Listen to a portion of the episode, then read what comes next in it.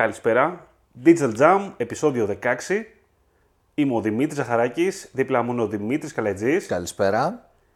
και είμαστε εδώ πέρα σήμερα για να μιλήσουμε για Snapchat ads. Για να κάνουμε ένα δεκάλεπτο αποκλειστικά για τα Snapchat.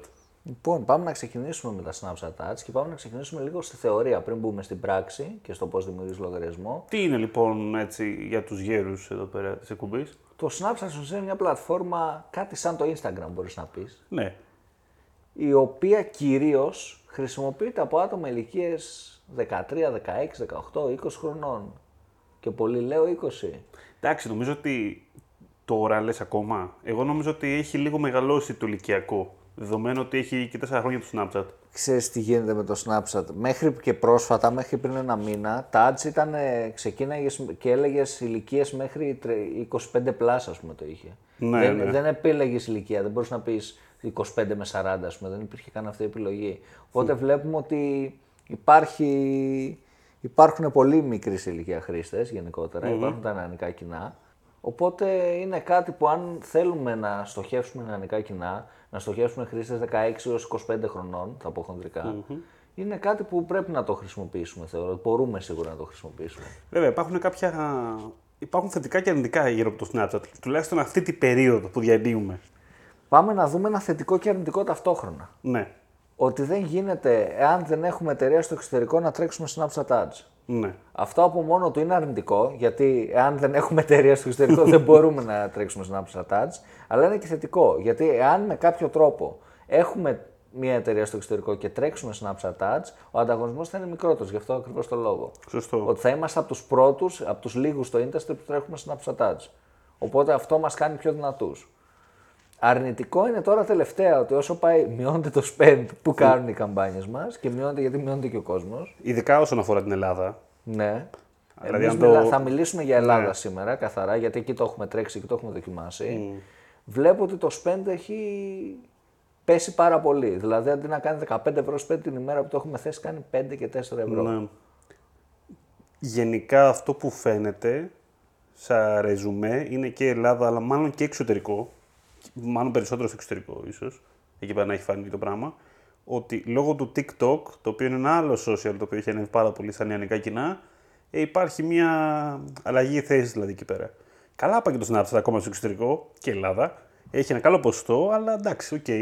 Φαίνεται ότι κάτι συμβαίνει αυτή, Ναι. αυτή την περίοδο, του τελευταίους μήνες ειδικά. Γενικότερα, εγώ στην Ελλάδα παρατήρησα μεγάλη πτώση στους τελευταίους μήνες. Οπότε αυτό είναι ένα αρνητικό, η στόχευση, τα λίγα άτομα. Αρνητικό είναι το ηλικιακό κοινό επίσης. Ότι είναι μικρό, λες. Είναι μικρό, είναι και αυτό ένα αρνητικό. Πάμε όμως στα θετικά του Snapchat, Δημήτρη.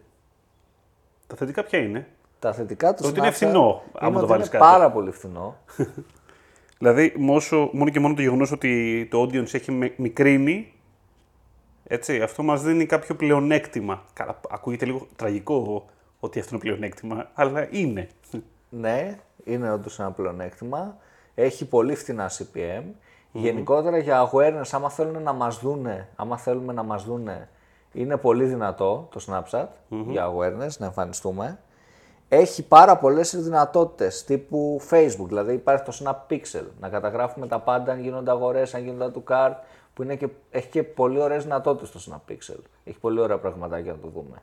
Στο, στο κομμάτι αυτό, νομίζω ότι οι ομοιότητες με το Facebook είναι πάρα πολύ μεγάλες. Ναι, γενικότερα θα το δούμε και μετέπειτα που θα περάσουμε στο πώς δημιουργούμε ένα account, ότι μοιάζει πάρα πολύ με το Facebook. Η όλη δημιουργία διαφήμισης μοιάζει πάρα πολύ με το business manager του Το, Facebook. και το ad manager του Snapchat είναι ακόμα πιο γελίο. Και πιο πολύ user friendly. Πάρα πολύ user friendly. Είναι φάση, θα σου ξεφύγει να χαράσει λεφτά εκεί μέσα. Έτσι όπως Αυτό είναι, ακόμα είναι ένα τόσο θετικό, φιλικό. ότι Είναι τόσο πολύ φιλικό. user friendly, Ναι. ακόμα ένα θετικό. Οπότε κάποιος που δεν είναι familiar με τις πλατφόρμες διαφημιστικές κτλ. μπορεί να βγάλει άκρη ευκολότερα στο Snapchat και να τρέξει μια διαφήμιση. Υπάρχει και το Instant Creation που μέσα σε 5 λεπτά μπορείς να φτιάξεις μια διαφήμιση και να είναι app και να τρέχει. Τι είναι το. Είπες Snapchat Creation. Πώς το είπες; Instant Creation. Instant Creation. Ναι, σε 5 λεπτά βγάζει διαφήμιση. Μπαμ, μπαμ, Είναι διαλέγεις τα- κατα... Μάλλον είναι κατά αντίστοιχο του Google Ads Express, θυμάσαι; Ναι, κάτι τέτοιο. Που κάτι υπήρχε- τέτοιο. Αυτό είναι- δεν υπάρχει πλέον, το έχουν κόψει έτσι. Ή Υπάρχει. Νομίζω δεν υπάρχει, αλλά δεν, δεν σου κάνω και όρκο τώρα. Ε, γιατί είναι κάτι το οποίο συνήθως το χρησιμοποιούν όσοι έχουν Google My Business. Είναι ένα τρικάκι γενικότερα της πιο Google απλό, για, για να, να μαζέψει πάρει λίγο, χρήμα. ναι, ναι. Ε, Όπως αντίστοιχο. Καλά, είναι το αντίστοιχο του boost post που κάνει το Facebook τόσο γελία. Αυτό. Α- αυτό ακριβώς. Αυτό ακριβώς, το instant creation. Λοιπόν, και πάμε να δούμε λίγο τα πιο τεχνικά. Αφού είδαμε χονδρικά θετικά και αρνητικά, πάμε να δούμε και στην πράξη, αφού δημιουργήσουμε ένα λογαριασμό, πώς, πώς θα τρέξουμε. Από άποψη objectives, τι έχουμε αρχικά. Αυτό θα δούμε τώρα. Αρχικά μπαίνουμε ads.snapchat.com, δημιουργούμε ένα λογαριασμό, πολύ απλά. Διαλέγουμε χώρα. Δεν μπορούμε να διαλέξουμε χώρα Ελλάδα, όπως είπαμε και πριν. Ναι. Οπότε α, αυτό είναι ένα πρόβλημα. Διαλέγουμε τέλος πάντων τη χώρα που έχουμε την εταιρεία, προσθέτουμε φορολογικά στοιχεία, επιβεβαιώνουμε το λογαριασμό, τα, Τα κλασικά, κλασικά. και πηγαίνουμε με το που το φτιάξουμε αυτό θα μας πάει να μας φτιάξει διαφήμιση. Αυτόματα θα μας πάει στην επιλογή Instant Creation όπου η επιλογή αυτή, αν- εάν το θα δούμε, ότι μας έχει website visits, ε, εγκαταστάσεις application και app visits. Αυτό. Δεν έχει άλλες επιλογές. Ωραία. Είναι πολύ απλό το quick creation και δεν το συνιστώ γενικότερα. Οπότε πηγαίνουμε ξανά πάνω create ads και επιλέγουμε το advanced create. Στο advanced create όσοι έχουν χρησιμοποιήσει facebook ads θα δουν κάτι πολύ γνώριμο. Κάτι παρόμοιο στην ουσία. Ναι, είναι πραγματικά λίγο ξεπατικοτούρα, αλλά τέλος πάντων. Οι επιλογές είναι awareness, είναι app installs, είναι drive traffic του website, dri- drive traffic σε application, engagement, video views, lead generation, website conversion και catalog sale. Αξίζει να σταθούμε λίγο στο website conversion, όπου υπάρχει το Snap Pixel, είναι κάτι σαν το Facebook Pixel, έχεις δυνατότητα δηλαδή να καταγράφουμε αγορές, να καταγράφουμε add to cart, να καταγράφουμε content views, να καταγράφουμε ακόμα και αν αναζήτησε κάποιος κάτι μέσα στην ιστοσελίδα μας. Πρέπει θεωρώ για να τρέξουμε διαφημίσεις να έχουμε κάνει και το Snap Pixel, όπου μετέπειτα μπορούμε να επιλέξουμε να γίνει optimize μια καμπάνια με στόχο αγορά, να γίνει optimize με στόχο add to cart. Οπότε σίγουρα είναι πολύ θετικό να έχουμε το Snap Pixel. Και μετά πηγαίνουμε και στο Catalog Sales, που γίνεται να βάλουμε ένα CSV καταλόγου, Έχουμε λίγο πάνω κάτω ότι έχουμε και στο Facebook εδώ πέρα. μόνο Δηλαδή που δεν ανανεώνεται αυτόματα αυτό. Δεν βάζεις link. δεν υπάρχει feed. ε. Ναι, δεν υπάρχει feed, το, το κάνεις upload. Εντάξει, τέλος πάντων. Περίεργο αυτό. Άσχημο αυτό, γενικά. Πολύ, πε- πολύ κακό γενικά από μέρους του Snapchat ότι το κάνει μόνο με αρχείο. Έχεις σε φάση λίγο περίεργο κιόλας. Μου κάνει πολύ τρελή εντύπωση. Δεν βγάζει νόημα γιατί να το κάνεις αυτό. Ναι. Οπότε εκεί πέρα έχουμε, μπορούμε να το χρησιμοποιήσουμε αντίστοιχα για να κάνουμε dynamic marketing. Ένα. Σωστά. Ναι. Και μπορούμε να τρέξουμε και διαφημίσεις καταλόγου. Δηλαδή δυναμικές διαφημίσεις με βάση τα προϊόντα που έχουμε στο site μας. Πολύ δυνατό γι' αυτό. Πολύ δυνατό. Προσοχή τώρα εκεί με τα προϊόντα και του κατάλογου. Γενικότερα, έχοντας δοκιμάσει και έχοντας τρέξει σε fashion e-shop, ε, παρατήρησα ότι το τι θα επιλέξουμε, το object που θα επιλέξουμε στην αρχή είναι πάρα πολύ σημαντικό για το πώς θα τρέξουν οι καμπάνιες. Αυτονόητο θα μου πεις, αλλά Αυτονόητο. μην το λες. Εγώ στην αρχή δεν πίστευα, ας πούμε, ότι μια καμπάνια που έχω στόχο traffic θα είχε τόσο μεγάλη διαφορά από μια καμπάνια που έχω conversions στο Snapchat. Δεν πίστευα ότι το, το AI του είναι τόσο καλό, να σου πω την Ναι, αλήθεια. ναι. Αλλά στην πράξη, στο ίδιο budget, ας πούμε σε budget 100 ευρώ, η καμπάνια traffic έφερε 0 πωλήσεις και η καμπάνια website conversions έφερε 10 στο ίδιο budget. Ναι. Οπότε το objective είναι πολύ σημαντικό. Κάτι άλλο που παρατήρησα είναι ότι κάπως τα analytics δεν το τραβάνε. Το βγάζουν σαν direct traffic, οπότε πρέπει να χρησιμοποιήσουμε UTM.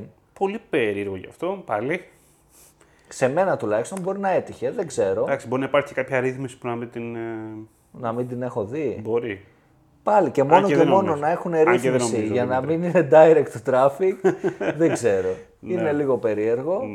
Μπορεί να υπάρχει ρύθμιση που δεν ξέρω. Πάμε με τη safe λύση UTM, Ναι, να ναι. είμαστε πιο σίγουροι. Και ξεκινάμε μετά αφού έχουμε επιλέξει το objective, το campaign setup. Πολύ απλό πάλι.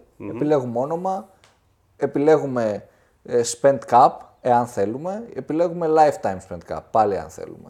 Και συνεχίζουμε, πηγαίνουμε στο επόμενο. Πολύ απλό, θυμίζει Facebook, αν έχουμε κάνει Facebook διαφήμιση δηλαδή δεν θα βρούμε διαφορά. Πάμε στο πιο ενδιαφέρον Και λίγο. πάμε εδώ στο adset. Επιλέγουμε add format που είναι story, είναι collection, είναι φίλτρο. Το φίλτρο δεν το έχω δοκιμάσει. Μπορεί... Το Το φίλτρο είναι ό,τι πιο δημιουργικό μάλλον μπορείς να βρεις στο Snapchat. Και εντάξει, το έχουν χρησιμοποιήσει αρκετά πιο μεγάλα brand. Μπορείς να κάνεις πολύ ωραία πράγματα με φίλτρο. Δεν έχω Ναι. χρησιμοποιήσει εγώ, γιατί δεν, δεν το έχω χρησιμοποιήσει σε τόσο μεγάλο brand. Ναι. Που να, θέλει να είσαι brand. Θέλει να είσαι brand να το χρησιμοποιήσει. Ισχύει. Αλλά Έχει- μπορείς να κάνεις πολύ creative πράγματα Ναι, ναι. στο φίλτρο. Εμείς θα επιλέξουμε το κλασικό single image or video για να παίξουμε κλασικά story. Και μετά; Εντάξει, Λοιπόν. οκ, οι επιλογές που έχουμε πάνω κάτω μετά είναι λίγο Είναι τα κλασικά. Facebook, είναι τα placements που πάλι είναι πολύ απλά. Τι συμβαίνει με τα audience; Εδώ αυτό θέλω λίγο να μου πεις. Δημογραφικά τώρα να πάμε. Ναι. Κάτι που έχει φτιάξει, πλέον επιλέγεις ηλικιακά μέχρι 50 plus. Παλιά ήταν 25 plus, 35 plus, 32 plus, κάτι τέτοιο, ήταν πολύ μικρό. Γέρα- γέρασε ο ηλικιακό. κόσμος, ναι. Ηλικιακά οπότε έχει αλλάξει. Πάμε να δούμε λίγο έναν αριθμό, να επιλέξουμε εδώ Ελλάδα. Να δούμε λίγο στην Ελλάδα τι, τι νούμερα υπάρχουν. ε. Λίγο. Ωραία, οπότε βλέπουμε στην Ελλάδα ότι έχει 217.000 ως 225.000 άτομα possible reach το μήνα. Είναι αρκετά τα άτομα.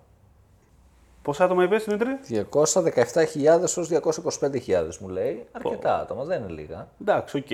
Για τις ηλικιακές, άμα σκεφτείς ότι αν αλλάξουμε ηλικίες και βάλουμε, το κάνω τώρα live, και βάλουμε 25 ως 50 plus, τα άτομα μειώνονται και πάνε 57 ως 60.000. Wow. Δηλαδή όλοι είναι 25 και κάτω, είναι το 70% ας πούμε της πλατφόρμας. Είναι κάτω από 25. Και άμα βάλουμε μετά και πάμε 30 χρονών, πάμε στα 34.000 άτομα. Πέφτει, πέφτει, πέφτει τρελά. Ναι, επικίνδυνα. Ναι, ναι. Οπότε καταλαβαίνουμε ότι μιλάμε για προϊόντα και για υπηρεσίες και για brand που είναι ηλικιακά μικροί. Επίσης καταλαβαίνουμε ότι το 30 plus ή είναι fake ή είναι οι ίδιοι managers που τρέχουν ε, Διαφημίσεις. accounts και Και social βλέπω. για πελάτες τους. Και βλέπουμε. Επιλέγουμε και γλώσσα, έχει δυνατότητα γλώσσας.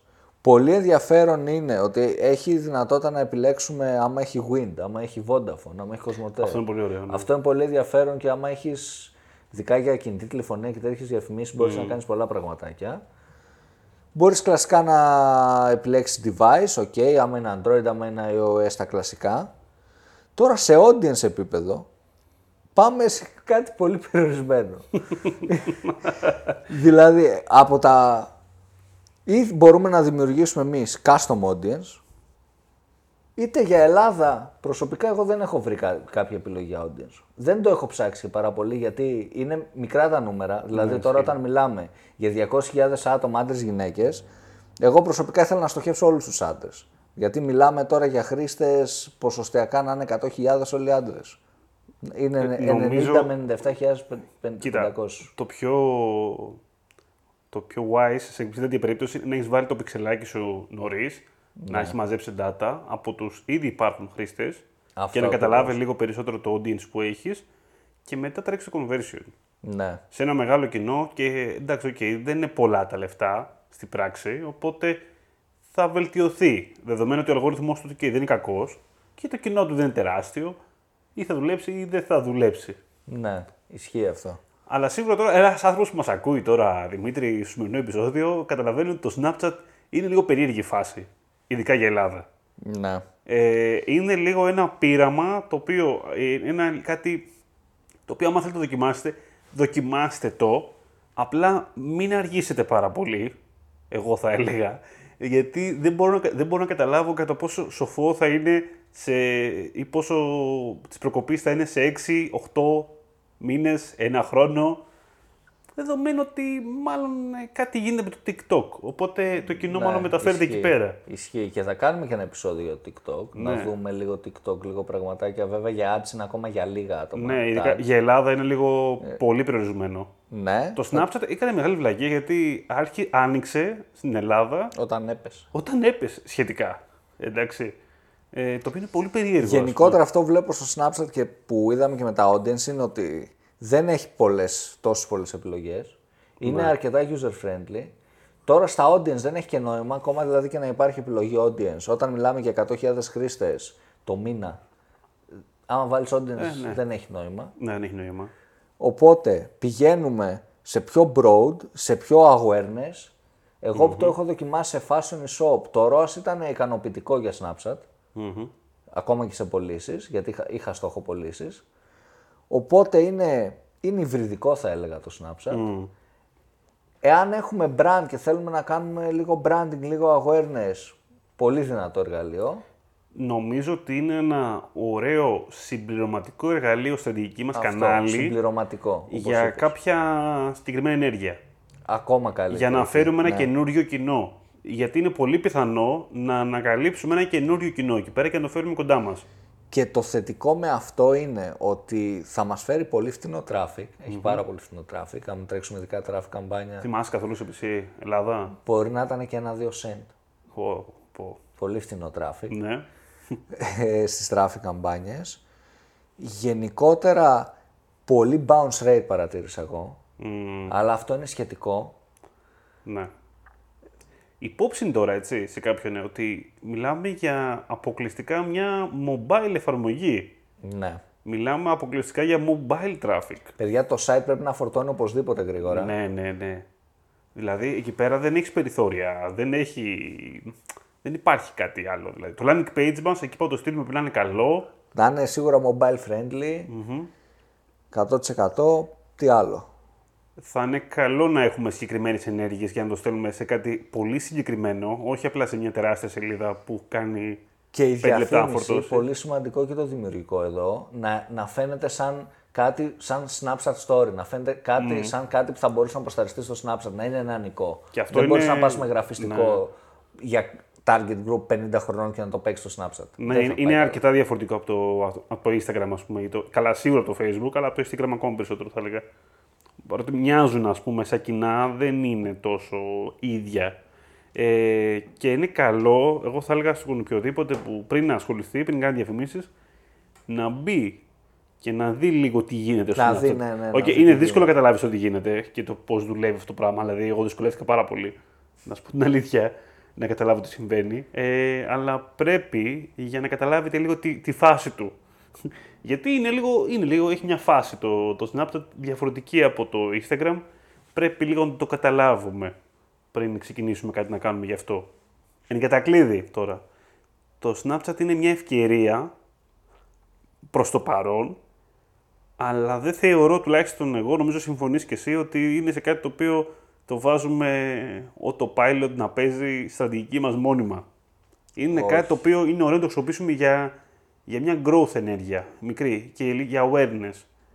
Έχει remarketing και έχει τέτοια πράγματα που τα οποία τα θεωρούμε classic, ας πούμε. Τα βάζουμε σε ένα κανάλι και παίζει μόνο του, τρόπος του λέγει. Αλλά εντάξει, δεν είναι εκεί πέρα η αξία του, πιστεύω εν τέλει. Ξέρεις τι γίνεται, έχει τόσους λίγους χρήστες που και το remarketing δεν ξέρω αν έχει νόημα. Δηλαδή και να μην είναι remarketing θα τους πιάσει όλους τις σχέσεις σου.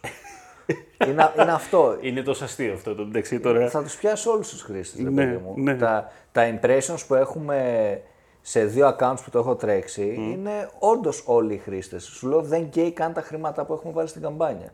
Οπότε τα remark και τα λοιπά δεν παίζουν. Ναι. Απλά βάζεις κάτι για όλους και τελείωσε. Κάπως έτσι. Είναι φοβερό αυτό. για όλους. Ναι. Ωραία. Οπότε σίγουρα είναι ένα κομμάτι για μια τέτοια στρατηγική. Δεν μπορώ να το θεωρήσω κάτι πολύ σοβαρό σε φάση πάμε να κάνουμε εκείνο και τ' άλλο και τ' άλλο. Να κάνετε πράγματα. Θέλει να είσαι creative για να κάνεις κάτι εκεί μέσα. Αλλά να κάνετε με κάποιο συγκεκριμένο σκοπό, ίσως. Έτσι. Και αν έχεις τη δυνατότητα, αν είσαι brand και έχεις δυνατότητα να χρησιμοποιήσει φίλτρα κτλ., εκεί μιλάμε για πολύ ωραία Εκεί πράγματα είναι, που μπορεί να ναι, γίνουν. εκεί έχει περισσότερο ενδιαφέρον και κάτι που δεν λέμε τώρα, εμείς μιλάμε πάρα πολύ για Ελλάδα.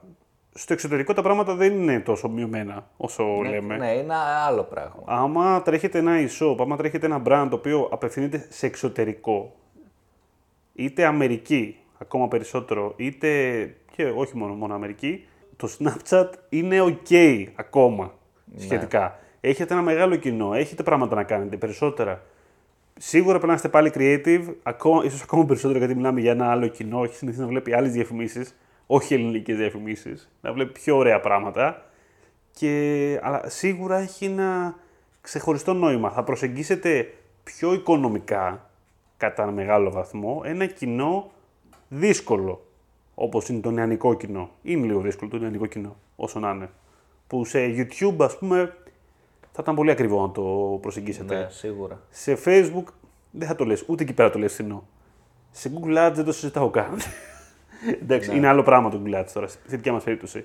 Ε, Όπως και να έχει, έχει πολύ ενδιαφέρον πιστεύω. Ειδικά, για εξωτερικό πιστεύω ότι έχει ακόμα περισσότερο ενδιαφέρον. Ναι, συμφωνώ. Ακόμα. Ε, αυτό που μας μένει περισσότερο στη φάση του Snapchat είναι κυρίως να δούμε τι παίζει και να το συζητήσουμε σε ένα άλλο επεισόδιο με το TikTok. Τέλεια. Που είναι ας πούμε το next big thing που συζητάνε όλοι και ό, τι θα γίνει με το TikTok, τι θα γίνει, τι θα γίνει, τι θα γίνει. Οπότε κλείνουμε εδώ αυτό το επεισόδιο Να κλείσουμε εδώ πέρα και μάλλον θα δούμε στο μέλλον ένα TikTok. ένα TikTok. Να κάνουμε έναν επίλογο. Ήταν το Digital Jam podcast.